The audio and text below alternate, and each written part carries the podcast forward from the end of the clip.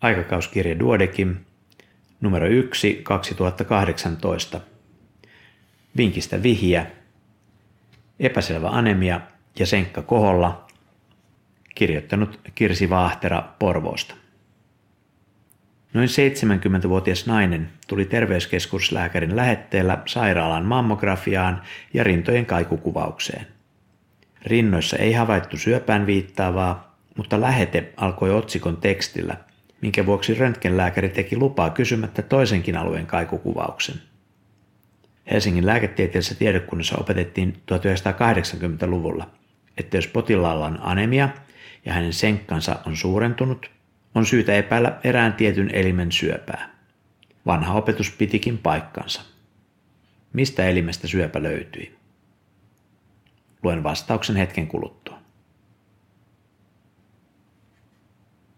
Vinkistä vihjää ratkaisu, epäselvä anemia ja senkka koholla. Röntgenlääkäri jatkoi tutkimusta tekemällä saman tien vatsankaikukuvauksen.